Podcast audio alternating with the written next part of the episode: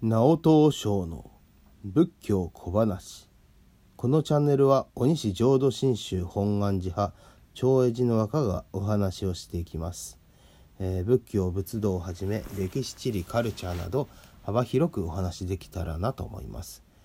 今日は平等院報道についてお話しします。ね。まあ私も皆さんも京都のお寺が寺好きですよねで一番好きなのは何ですか？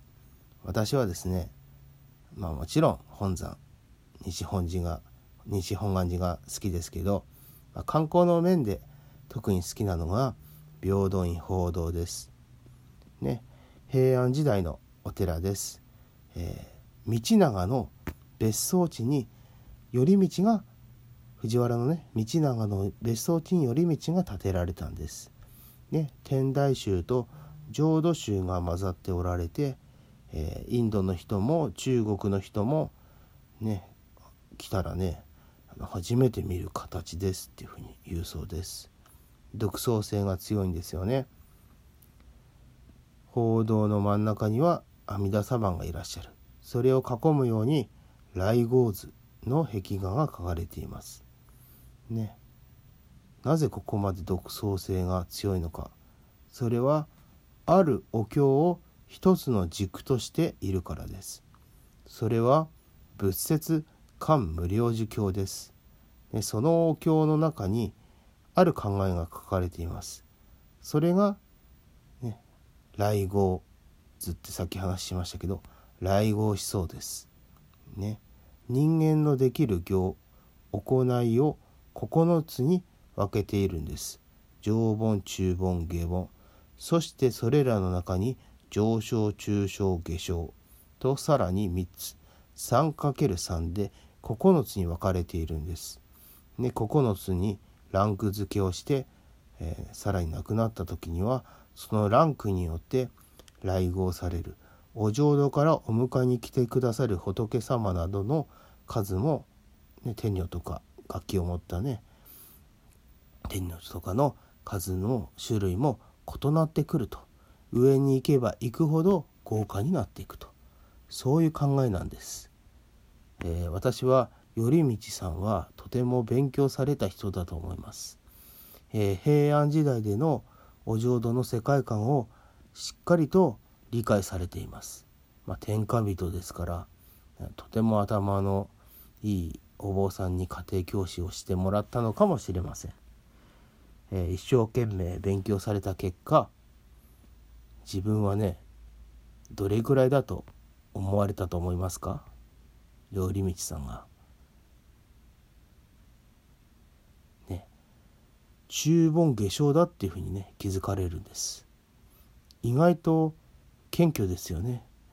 天下人だったら上盆上昇とか言ってしまいそうですけどそこはしっかり経典の中身を読まれて理解されたんですね。で報道を囲むように来合図が書かれているのです。上盆上昇から下盆下昇まで。しかし当初は中盆下昇がなかったって言われてるんです。それは何でだと思いますか？それはねお寺全体で中盆下昇を表現しているから書かなくていいっていうふうにねなってたっていうふうに言われてるんです。ね。私は浄土真宗の鬼師のお坊さんですのでさらに、えー、時代の進んだね親鸞さんの親鸞上人の考えをここで紹介したいなと思います。えー、浄土真宗ではこの9つでどれを大切にしたと思いますか皆さん。ね9つの中の9つの中の一番下下盆下昇これこそお釈迦様が本当に言いたかった行だと突き詰めていく、ね、突き詰めていく、ね、哲学なんです。ね、中国の禅道大師の考えを大切にするんです。一番下の行こそ阿弥陀様の名を呼べそう何万打仏なんです。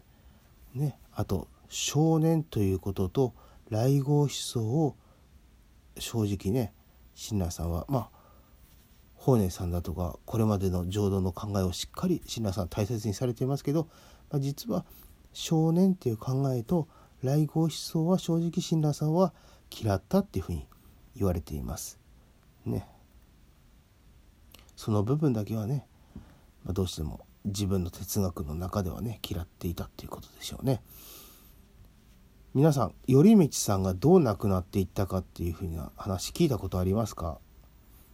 多分言い伝えがありましてね。私は歴史の漫画でも見たし私の歴史の先生も言ってたんでちょっと、えー、説明すると亡くなる間際に阿弥陀様の下に仰向けで寝ていて自分の手に手の指に5つの5色の組紐を結んでそれを阿弥陀様の手とつなげるんですよ。そうして多くのお坊さんにお経を読んでもらって自分も何万打仏何万打仏と唱えて亡くなっていったと言い伝えがありますあるらしいですね。これこそ最高の少年です。死ぬ間際に何万打仏と唱えるのが少年ですから。でもこれは正直天下人の藤原氏の人だからできたわけですよね。ね一般の人たちがこれをここまではできるはずがないんですね。ね死に方を選ばないっていうのがね浄土真宗ですから。ね浄土真宗は大変平等性を重んじているんですね。では今日はここまでにしておきます。